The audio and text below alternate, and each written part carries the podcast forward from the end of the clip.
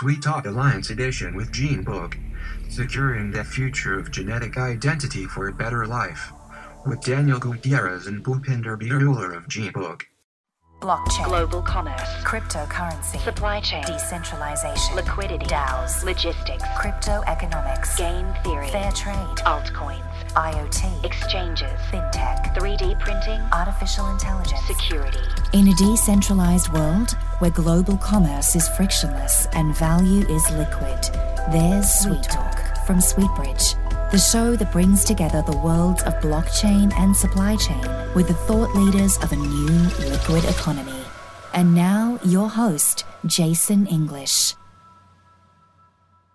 It's Sweet Talk with Sweetbridge and one of our newest and leading partners in the life sciences and pharma industry, GeneBook. So uh, we're joined by them today. But before we get started, I'd like to actually uh, kick it off with a little video, an instructional under two minute uh, clip from GeneBook. And this should help you uh, introduce the subject. Imagine a world where you can offer your DNA as a service. Here's Roger. Just like everyone else, he might be genetically predisposed to develop a disease. So he plugs into GeneBook and starts sharing his DNA and health information. GeneBook uses blockchain and smart contracts to make sure that Roger remains anonymous and doesn't share more than he is comfortable. GeneBook connects Roger's data to leading market research centers, pharmaceuticals, food companies, and supermarkets. After identifying genetic risks, these organizations send him value based products and services tailored to improve his condition. In turn, these companies refine market needs, making them more competitive and socially inclusive. Roger feels better already. By anonymously sharing data from his wearable, he obtains insurance discounts and gets benefits at supermarkets on food that keep him healthy. And yes, Roger still remains anonymous. GeneBook's ecosystem enables value creation for all stakeholders, including Paulina's startup that develops apps that help people like Roger monitor their condition. GeneBook, revolutionizing personal healthcare smartly.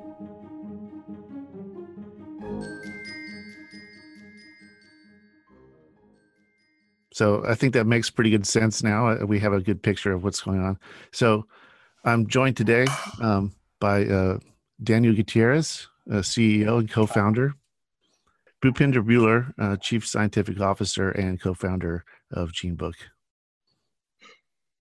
Excellent. Hi. Hello, Nice to everybody. meet you. Yeah, it's good to have you guys on. Um, well, just to, to start us out, can you guys tell me a little bit about your backgrounds and how that's led you to this point in your development? Sure. So I, I, I kind of start. Um, so my name is Daniel Gutierrez. Uh, we well, basically we started GeneBook uh, something like six months ago.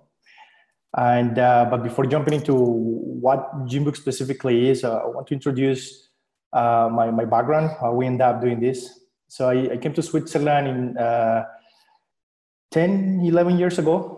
I, I'm originally from Colombia, so I studied physics over there. And um, I, I came to, to Lausanne originally here in Switzerland to finish my studies in physics. I was there, that was, that was my first touch with biology. I was uh, doing my thesis in physics in the, in the field of uh, uh, the mechanics of uh, cancer using different types of uh, technologies. Uh, and um, I, I observed that the biology was fascinating for me. So I wanted to, to learn more about that. Then I, uh, after, after EPFL, I moved to the University of Bern for my PhD in the field of cardiology. So I was looking at uh, cardiac arrhythmias and uh, all the molecular mechanisms that lead uh, to cardiac arrhythmias.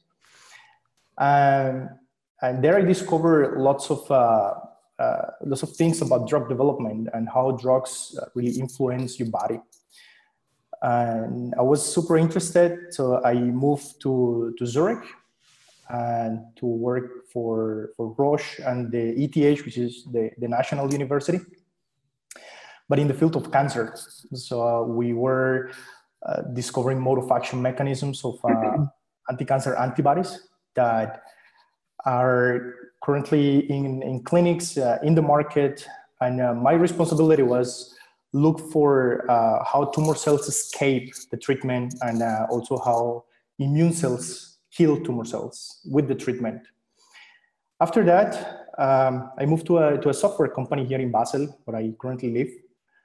Um, we, were, we were discovering different types of uh, uh, methodologies to study preclinical development process for, for pharmaceuticals.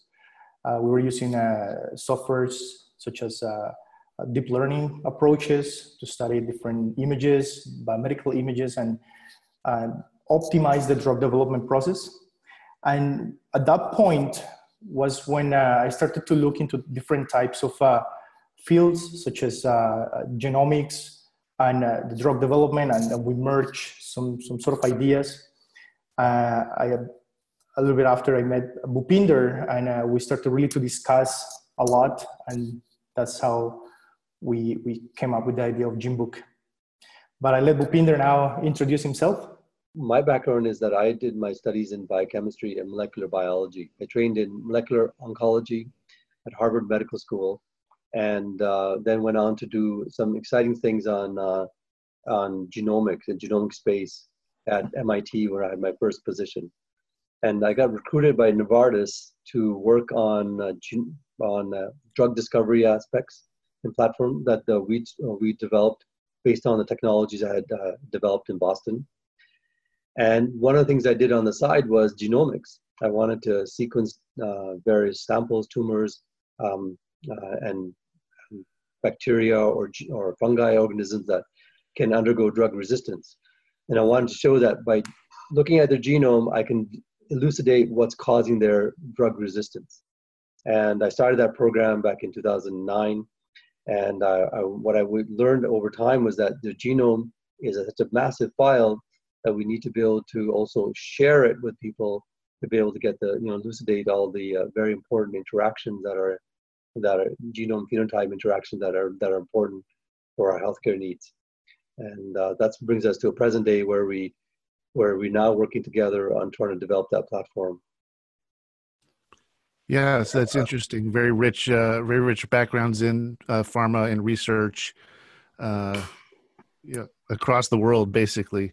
And, and, it seems like you probably have uh, more of that brain trust within your your company as well. Um, the rest of the team, Daniel. Uh, so basically, uh, you both have such a mix of different programs that you've been part of. Um, how did the idea for GeneBook arise out of all of these research projects that you guys have done over the last years and at, at previous places? Sure. Uh, so as, as Bhupinder was saying, there is the need to share data, right? This is, uh, this is a massive amount of information about yourself and I'm talking about the DNA. Um, so when I was, when I was working on, on, on these drug resistance experiments and, and looking at how tumors escape treatment, also how the immune system engaged to kill tumors. Um, we, we observed that probably different types of cells could have different types of uh, mutations. And um, if that's correlated to, for example, a human being, uh, it would be interesting to know why. Uh, so if you, if you know better yourself and you could make that data work for you, you could probably live longer, prevent diseases at early stages. And actually this has, it has consequences to uh, to decrease the amount of uh, healthcare cost that we are having at this point. If I remember well, the, I think the, the 90% of the cost of health, healthcare for a patient happens during the last year of life. I think that was a, that was a research, research by uh, Kaiser Permanente that I read uh, a few months ago. And, and this, is, this is very worrying because uh, if we can decrease that, we can increase actually the service that, that we can offer to, to everybody, to people, and uh, actually be healthier, right? Which is ultimately what what everybody wants. Yeah, excellent. I can add to that just a minute in a second. And that is that we also see that um, we're in this really interesting phase. Actually, we're, when we're doing the sequencing program and uh, my company and doing um, community-based forums on understanding where the technology, software, and applications reside, we realize that what we need to do is bridge this sort of chasm or chasm. And the chasm is that we have this lots of um, medical conditions, but we also have lots of genetic information that is not connected very well to that as a proof of concept. So in this early phase, our platform will be the pivotal connection between the genotype and the phenotype, understanding, making those connections for the entire healthcare industry. And uh, so we realized that that was a real unmet need that we need to fulfill with uh, with this platform. Exactly. So I, I need to add a little bit. Uh, so the the the lifestyle that drives probably certain types of diseases could be better understood if you know your your genomic information if you know your your dna right so like this you can fine tune what you do during your life uh, to make it work for you and again live longer and healthier yeah this is very interesting and i wonder how you can um uh, Bhupinder, could you start out and, and kind of take me through a sample use case for GeneBook and how this uh, this could be applied? Yeah, sure. So from our pharma background, we know that uh, we have lots of new drugs coming where we have a genetic indication that that maybe works well for that drug. In the old days, they used to treat the same uh, condition like lung cancer as one big ba- um, group, but we know that you can delineate that group into smaller uh, groups which have certain variants that might be more have more efficacy with that drug. For instance, an EGFR mutation on a certain uh, amino acid is very good with a drug, or another one would be very good with chemotherapy. But if you treat them the same, um, a, a, pharma company would get a mixed bag of results, and they, they would not be able to. They have to question the efficacy of their medication. So, what one use case that we have developed in the first launch is that pharma companies can go through our database, select the the health conditions that they're looking to study, and then query if that individual has the variant that they're interested in. And what comes back to them is now pseudo-anonymized data the, uh, from the individual that says, here's the individual with that health condition and what is their variant that they have so that they can um, now further do determine what the next steps will be, whether they'll launch a clinical trial and want to include that individual in which the, they can do that invitation. So that's one use case. And in that same case, when that patient individual shares the data, we want them to get reimbursed as well. So in some ways, so that because for the data sharing aspect, and that happens through our token economy that we that we set up, the Gen tokens. Yeah, this is where it crosses over from uh, how we thought of research in the past, where um, you, would be basically this kind of top-down approach, where instead you can take the data from the patients and use that to help um, drive outcomes. I mean, Daniel, I think you had mentioned before that, there's a lot of um, applicability to uh, very rare conditions and diseases as well. So, um, is that a use case that you would um, uh, be able to highlight here? Exactly. Uh, so, for example, in, in, the case of rare diseases, I think one in, I mean, 17 people have a, a rare disease, right? Could be different. And, and so, through GeneBook, you can actually find other people in different countries that have the same uh, type of disease. And uh, for example, TMAP, maybe even prepay a drug development process, maybe prepay a clinical trial for your specific condition, which otherwise it will never happen because uh, uh, let's say if, if, the healthcare is not interested to, to reach to those type of diseases, then um, you will be forgotten. That's, that's, that's basically what happens. So uh, you could you could better get services that will never come to you and, and get to know people that share your same disease. So that's that's one of the cases. Uh, there are other use cases that we are actually working on and uh, for example with health insurances.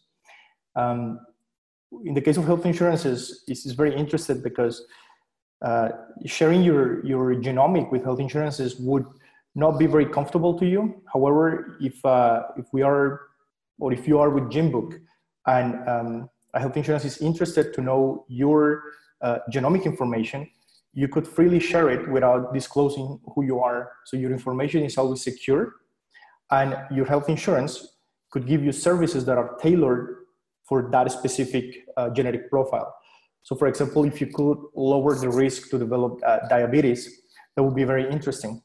Like this, you could change your lifestyle uh, if, for example, if you're a pre-diabetic patient and uh, change what you eat and what you do during the day and drive, for example, certain discounts on your, from your health insurance or get value-based services that complement your, your condition or, or increase um, your, uh, life quality. Yeah, this is exactly where uh, blockchain becomes really useful um, in these types of scenarios, especially when you have uh, personal information, uh, but you need to be able to have access to certain services like this. Um, and exactly. we've done a lot of uh, of conversations around identity and, and how to secure uh, personal identity. Um, and obviously, when you get to genetic data, I mean, there's nothing more personal than uh, your own genome. And right. so, um, right. you know, so many countries have different standards for privacy and and how to manage that. And, and, at the same time there's there's many different ways to think about how you offer permission to an industry to, to use that stuff. So um, how do you approach the idea of privacy of this information uh, Bhupinder if you want to kick that one off? It's it's it's a big part of uh, the story here i think. Right. So when we were designing this from the ground up we said the, the most fundamental pillar the fundamental pillar must be data privacy. And uh, the way we try to do that is that we first of all we, we make sure that the data genome data is not associated with the individual uh, personal data. So we, we go through uh, extreme lengths to make sure that we don't make um, the data available um, through like um, you know in on on any ordinary uh, cloud computing systems. We have a design system where they're called vaults, basically. The data goes into the vault, and that's where it's secured uh, at our client sites, which will do the sequencing for us, the partner sites. And in the smart contract, can then access that data and get the result that we, we want to be able to enable to be delivered.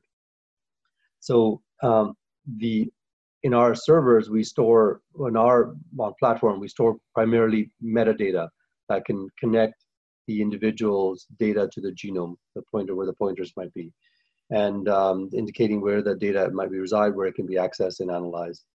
But at the moment, uh, uh, fundamentally, what we try to do is we try to make sure that uh, there's no parts of the data that are served that can de-identify an individual. So we always have to keep one step ahead of the analysis that are, that are being requested so that at no time do we actually compromise the individual's privacy it's known that if you can if you give you know large um, bits of information those are very unique to an individual. We have to be careful what kind of questions are being asked of our data sets so that no one can no one's privacy is compromised. And you know this, this data is also very sensitive because it's not only your data but it's for example your parents data as well as your kids data right? Um, you, you share dna with them. So we want to ensure that uh, through the whole process we don't we don't expose anybody, that the identities are protected, and that you feel comfortable and, and completely trust the system because we're using blockchain, right? So that's that's our main uh, priority. Yeah, that's that is definitely the ante for entering the game. I would think if you're uh, handling people's data, and um, you could probably see the regulations in different countries will catch up to these concepts eventually, but it's it's best to have it uh, answered up front the way you're approaching it right now. Um, exactly. So you know, we are we are providing a system uh, for the regulators so that they looked into it and have the confidence that it will work. Uh, so we are um, discussing with the authorities here in Switzerland so that you know we have we have a, a system that is that is compliant with all the all the rules that they have in place uh, but at the same time that they look at an, an opportunity to allow people to engage with these systems and make their data work for them. Yeah that's essential. It's almost like a, a regulatory sandbox as well as a technical one um, that has to be approached. So um, let's uh, kind of move off the idea of, the, of just the privacy and, and security part and then talk about the economics of uh, how this how this data can be used and tokenized and um, done in such a way that it is you know responsibly done, um, but that it can uh, provide uh, not just access but some uh, you know additional value out of this ecosystem. So um, you know how do how do the token economics you know brush up against uh, you know what you're doing at GeneBook? Sure. So you know we have two aspects. One aspect is the token economics, and the, the other aspect is the, the actual token. So um, we are creating a, a micro share economy here, where by using the token, you could also enable um, different uh, third, third-party service providers, like for example, pharmaceuticals or health insurances, to also team up with other teams or other companies uh, to analyze your data and give you better value-based services. So there, this is actually triggering different microtransactions of data. And in the end, you as a user will have the possibility to monitor what's happening. Um, on the other hand, uh, our token is going to be used for the for the transfer of value from these institutions into you. So they could, uh, let's say, create liquidity for you by you sharing that data. But at the same time, the value-based services that uh, you will obtain from them because you share the data with them will also be reflected in the token, in the token value. So there are, the, the idea is that there are many services that we can integrate in our platform where you can use the token and, and um, in exchange for other type of services that are not necessarily related with the data, but that you got because you shared the data. So that's, that's what we are implementing right now. Yeah, it's fascinating stuff. You know, Bhupinder, do you have any uh, perspectives on um, other types of uh, economic workflows that could be enabled through GeneBook?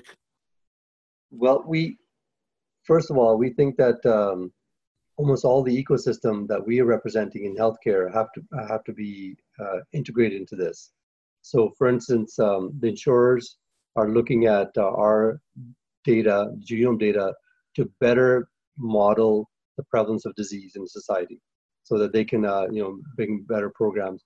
Governments, in the same way, they're looking at what kind of uh, what, what is the prevalence of certain genetic markers that indicate the prevalence of uh, health conditions that may be coming into the population so they can develop better programs and uh, so they're they're accessing the data the same way but anonymously from from the point of view of uh, the patients who or the citizens who have the data in the in the system um, and the other aspect is that we as uh, daniel alluded to as well is that remember when we had the rare disease indication so rare diseases by definition are rare because they occur in 1 in 10,000, 1 in 100,000.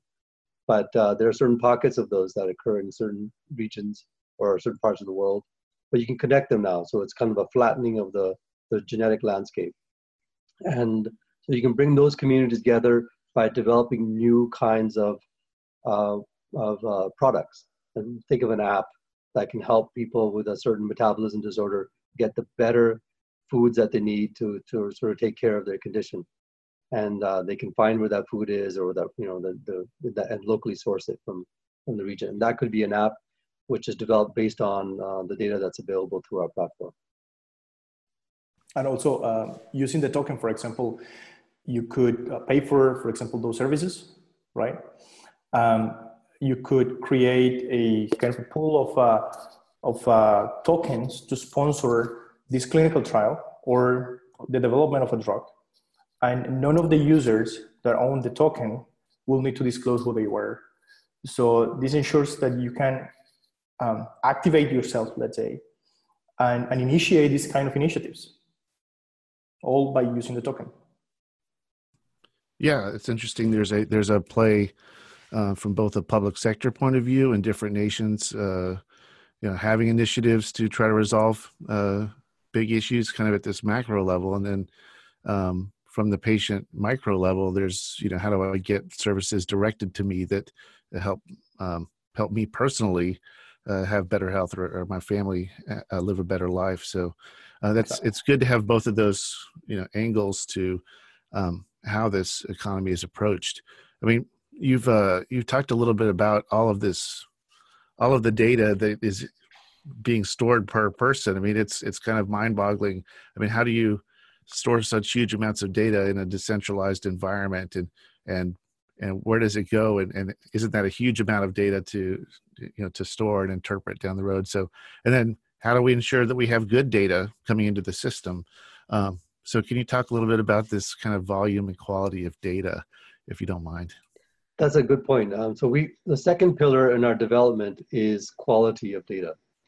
And the way we're thinking about is that we have to enable individuals, the data citizens to store as much raw data as possible now, because going forward, we will get better algorithms that reanalyze that data. We've seen this mistake before where you say, I'm only interested in certain signature, I throw away all the 99.9% of data. Whereas if you had kept it, because you generated all the metadata, you'll be able to re, uh, retroactively analyze it when you have a nugget of knowledge in the future that gets you more insight. So the first pillar is that we have to have quality, and that quality comes from keeping all the raw data that we can. And so the way the way we do it conventionally, which is with the conventional data storage racks and stuff, it's going to be a very costly endeavor, and it also makes it hard to have it at a distributed network and stuff. So partnering with um, companies like SwissVault, we're looking at technologies that can enable us to now, in a very small form factor, low cost, low space usage, and with built-in hardware security, uh, distribute that data wherever the data is being collected and uh, secure in a decentralized way so that we can, um, first of all, store it for a long period of time because these units can store for 20 years or more and then um, and at a low cost. And then built in the smart contracts that you know can only access the data through our uh, regulated way. Yeah i mean each each file is how large? I think you said it was one terabyte of raw data in the genome yeah. so a typical run for one genome patient would be one terabyte of data. And uh, when you get up to about uh, uh 500 million genomes you're at 500 exabytes of raw data which you know you take a one square block of building four stories high that you might and you fill it with disk drives you might get to one exabyte of data. You need 500 of those buildings just to manage this amount of data. It's going to be the economics the way we do it now is it makes it impossible. Exactly. So you know we are also exploring uh, other aspects of data storage. So, such as for example ipfs that's very interesting um, but at this point uh, we are we're just at, early stages modeling and, uh, understanding what possibilities we have but definitely you know with the with the upcoming uh, gdpr regulations which actually are already in place since uh, i think was the 20th of may 25th of May, um, the GDPR regulations empower every citizen to uh, hold their data. So we are also studying the possibilities to allow you, you know, as, as being within the Genebook platform, to hold your data. So that's there are three different approaches, uh, but depending on the use case, they they work differently. So uh, this is this is the, the the three possibilities that we are looking into. Yeah, I should elaborate more on the last one. I forgot to, to mention that their early adopters would probably want to say, I want to hold my own data, and uh, you know, I don't want to uh, to have it distributed in that in a certain blockchain and uh, the network that you have set up, which is very fine. It's a reasonable request. Where the way we're approaching it is that we're designing a handheld device for up to several terabytes of data, which can which now is their own private vault that they can store the data at home and uh, there are pros and cons to all these approaches, but uh, we're looking at trying to give um, our early adopters uh, uh different uh, choices. Exactly. Yeah, it's like a hardware wallet for your own uh, yeah genetic yeah. data. It's very interesting. It's like it's like the Ledger Nano, for example, right? You hold the private keys and you have your tokens there. Uh, but in this case, will be, for example, with the with, with genome, also phenotypic information. You can also use it as a wallet to get uh, the tokens that you get back from your from your data. Uh, but the limitations that Bhupinder was was describing is that um, this is a cold storage, so you will not have the, the interaction to to present that data to the to the interested parties. So we are also working on that. Uh, there are different uh, different possibilities to access sort of a snake peek of, of this citizen in terms of the, their biology and, and see how we could uh, you know link to uh, to these uh, third uh, service providers or healthcare bodies to the to the actual data that that they might need yeah there's a big separation between the uh, you know this raw data itself all of that data and the attributes um, that it represents. I mean it, as it currently exists we probably don't know most of the actual attributes that are in that data. Um, as as far as we've come we know that there's a long way to go. So um, how would this information help institutions do better research to um, now and in the future if it's if if we we don't we know what we don't know and we don't know so much that we don't. So how would that, how would this uh, help those institutions do better research? You're right. There's all these unknown unknowns, and uh, we're we want to discover uh, enable researchers in academia, as well as uh, in government and industry to be able to connect the dots.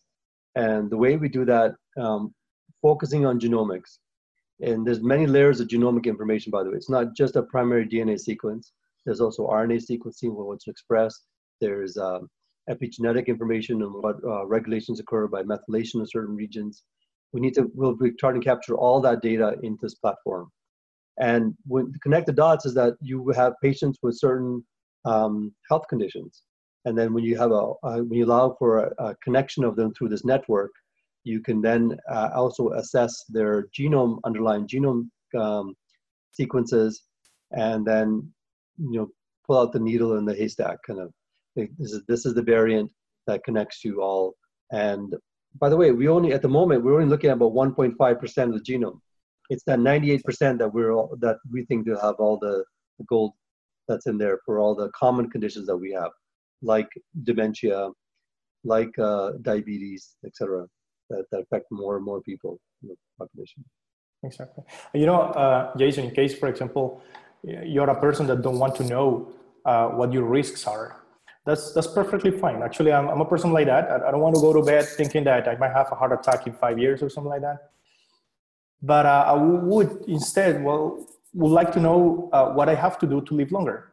So by sharing this data for example with companies that create data intelligence from your genomics or, or your dna you can create for example an action plan that you could follow what to eat what to do during the day if you need to exercise more often uh, uh, go for example working out running more burning more calories um, sleep more um, and all this all this type of phenotypic with genotypic data combined will tell you how to avoid certain diseases and live longer.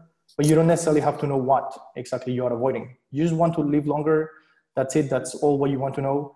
Uh, what do you have to do? So that's what GeneBook empowers and that's also our vision yeah, I mean, from a user experience point of view, to take away some of the, um, not everybody's looking to uh, create a new a routine. They just want uh, something to help them uh, be healthier or or help their kids be healthier. So sure. that's it could be very simple, huh? Yeah, yeah, it could be. Um, so uh, we've been talking about uh, the connections between uh, GeneBook and some of your capabilities. Uh, what are some of the connections between um, GeneBook and and the SweetBridge economy and some of the protocols that we've uh, been talking about together. Sure.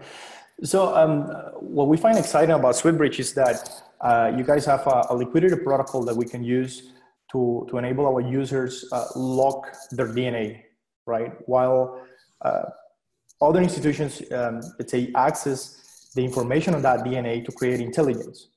So this is uh, comparable, for example, if you lock an asset like, uh, let's say, your house uh, or your car. In this case, your DNA will be your asset.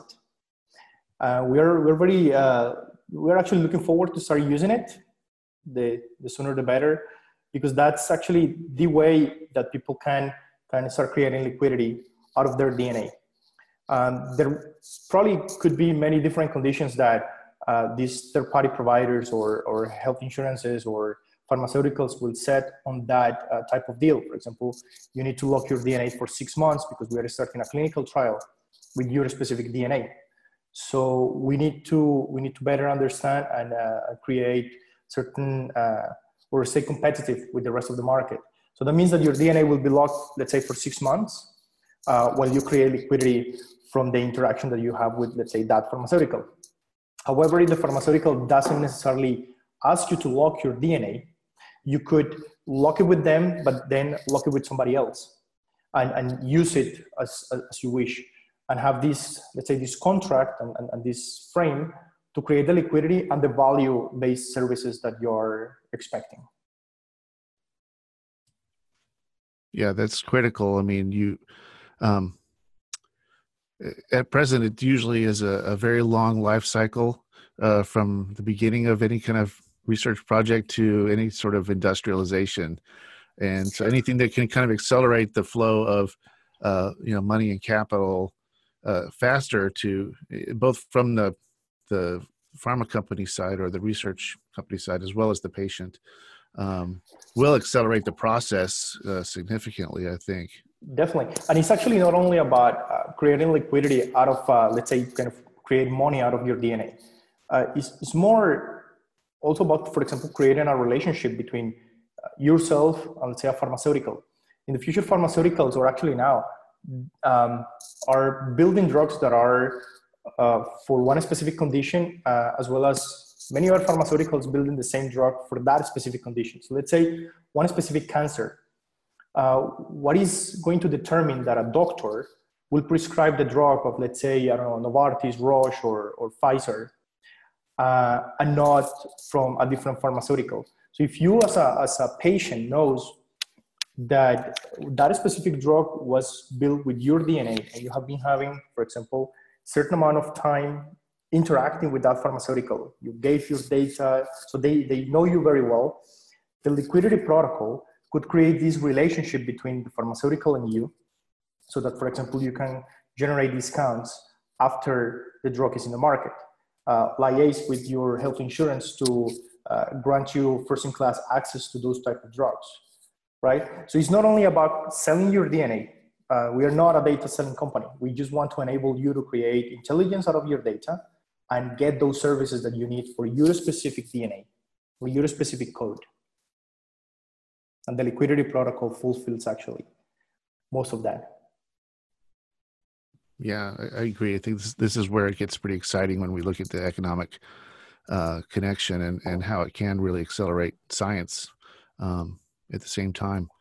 So, and, and then, uh, you know, from the side of liquidity, there's that uh, speed of payment or the ability to make payments. And then on a, almost on a discount side, we think of it like, um, you know, you're, you're basically getting access to future discounts on, on something based on a certain level of performance. So for instance, a patient would have a discount to use uh, the pharmaceutical if they complied and were using it, you know, monthly and, and, if they participated in the appropriate uh, qualification program or they're a part of that group. Um, so there's two sides. And, and, it's also very important to know that um, genomic data with phenotypic data complement very well. So if you um, decide to increase the amount of data, let's say phenotypically speaking, that you, you put in the platform, uh, the insights will be more precise and therefore the, the, the value-based services that you get will be more tailored to your specific conditions and to your specific lifestyle. If for you is important uh, certain aspects uh, of your life and you don't want to give up those aspects, the idea is that you can fine tune what to do um, to maybe compensate other parts of your life that are that probably uh, damaging to your health and, and, and see what's important and uh, what you are willing to give up or not and be able to, um, to create that intelligence, right, in the end. And of course be compensated. That's that's the most important part that the compensation goes to you as a user and not to other companies or to other places that you don't even that you don't even know and you will also know where your data is at all times yeah it should benefit uh, you or should benefit the patient not uh, not a third party aggregator or a reseller Definitely. of the research well, very, very interesting. Very cool stuff you guys are doing there. Uh, you know, Bhupinder, you had. Uh, uh, I'm going to ask if you you said that there were two first pillars. Was there a third pillar of of your approach, and, and can you describe that or? well, the I think the first two pillars are probably the most fundamental ones of which was an anonymity and also enabling the quality of data to be stored. And we have to look at solutions that underlie these kind of things always. And uh, so um, the third, I don't really have a third one, unfortunately. I mean, I, I, think one, the third one was that we always have to be one step ahead of, um, of you know how we can help our clients, customers, who are people are coming on board to get the best in their healthcare. So if in, in the case genomics is not in the end all be all because we're learning, right? It's only been about 70 years since we understood the DNA molecule. It's a blip in time of human history but we have a lot way long further to go.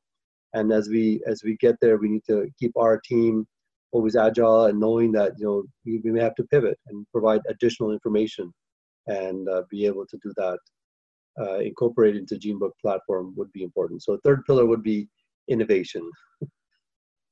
Yeah, that makes perfect sense. It's the openness to the future and, and all the change that is coming at us so fast right now. Right. This is a great case study for you know so many pieces of uh, you know what what we're seeing. It's it's um you know the connection of science and economics and uh, and technology you know coming together to get so much done. Um, but I appreciate it. Thanks uh, so much, guys. Do you have any uh, final thoughts for me you'd like to share? One, one thing that is exciting is that, uh, that we are in Switzerland, and Switzerland is a very proactive uh, crypto country, if I might say. Uh, we're also in Basel, which is the the house of, of uh, Roche and, and Novartis. And there are other pharmaceuticals like Actelion and um, uh, we also have the in Zug, the the Crypto Valley Association. Uh, also, I think the Ethereum Foundation is also there. So everything is, is, is ready basically for this specific uh, use case, which is which is GeneBook. So we are pretty excited to be here, and uh, we have we have chosen this place to do it because because uh, everything everything happens in, in Switzerland. So that's that's one of the most exciting parts for us. Um, we are we're getting a huge support from different sides, and we're very happy about that. And finally, I would um, to add on to what uh, Daniel is saying, is we're definitely working locally at the first versions off the ground, but we're thinking globally.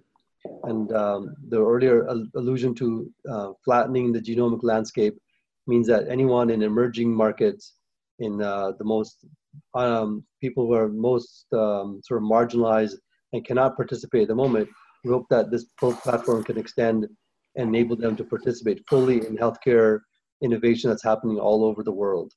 And uh, so we think that that's what uh, that's our one of our sort of aims is to be able to provide healthcare uh, globally. And I hope that that's kind of um, uh, close to my heart because you know, and Daniel and I, we both come from emerging countries where we've seen the plight of poverty, mm-hmm. and uh, we want to be able to enable those people to enable people all around the world to be able to get healthcare. It should be a fundamental human right. Bringing all this together is also very satisfying because, as, as Bhupinder was saying, I'm, I'm Colombian. Uh, uh, Bhupinder, uh, you, you were born in Canada, but your family is from India, right? Right. right. So we, we have seen our countries and we have seen uh, the need that these people need to engage. And if they can engage and they can have a better healthcare services, uh, countries will become also more competitive and will flatten all these all this uh, uh, healthcare market so that everybody has decent service and and know better what's good for them, what to do, and how to stay healthier. Yeah, very much agreed. Even having I've been around the world a little bit, but even growing up in the United States all my life, it's um, it is disheartening when you look at how much is spent on healthcare and how uh, the effectiveness that we get for that. So, I mean, every uh, every country has a lot to to gain uh, through through doing this job better. Right. Exactly. Exactly. All right. Well, it's it's been really uh, great having you guys join me on the Sweetbridge Sweet Talk podcast, and uh, and and thanks so much for your time and I look forward to future collaboration that we go um, where where can uh, the listeners go to find out some more about genebook? Uh, www.genebook.io is our website. So you can go there and uh, if you have any questions uh, you can you can contact us at the email we provided there. And uh, yeah we're actually also welcoming everybody to to join this project. I think this is something that we cannot do alone. Uh, we need everybody to do it and, and help us with this vision.